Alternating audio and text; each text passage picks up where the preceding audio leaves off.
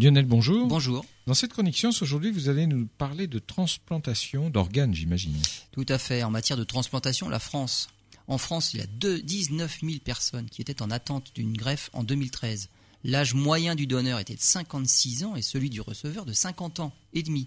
Et le délai entre le prélèvement des organes et leur greffe n'excède pas une douzaine d'heures.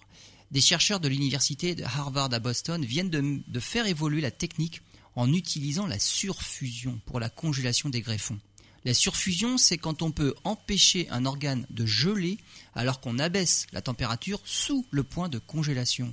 Et en l'occurrence, ces chercheurs ont réussi à abaisser la température à moins 6 degrés des cellules de foie de rat sans qu'elles ne gèlent. De cette façon, elles se conservent mieux et plus longtemps. Par exemple, après trois jours de conservation, 100% des rats transfusés ont survécu au-delà de trois mois, alors qu'aucun foie n'était viable au bout de trois jours simplement par les technologies conventionnelles. Si prometteuse soit-elle, cette technique est encore très complexe. La qualité de conservation dépend de la masse de l'organe, alors qu'un foie de, roi, rat pèse 9 grammes, celui d'un homme pèse 2 kilos.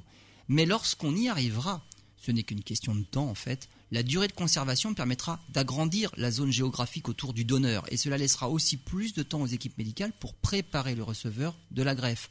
Il faudra aussi l'adapter à d'autres organes que le foie, comme le cœur, les reins ou les poumons.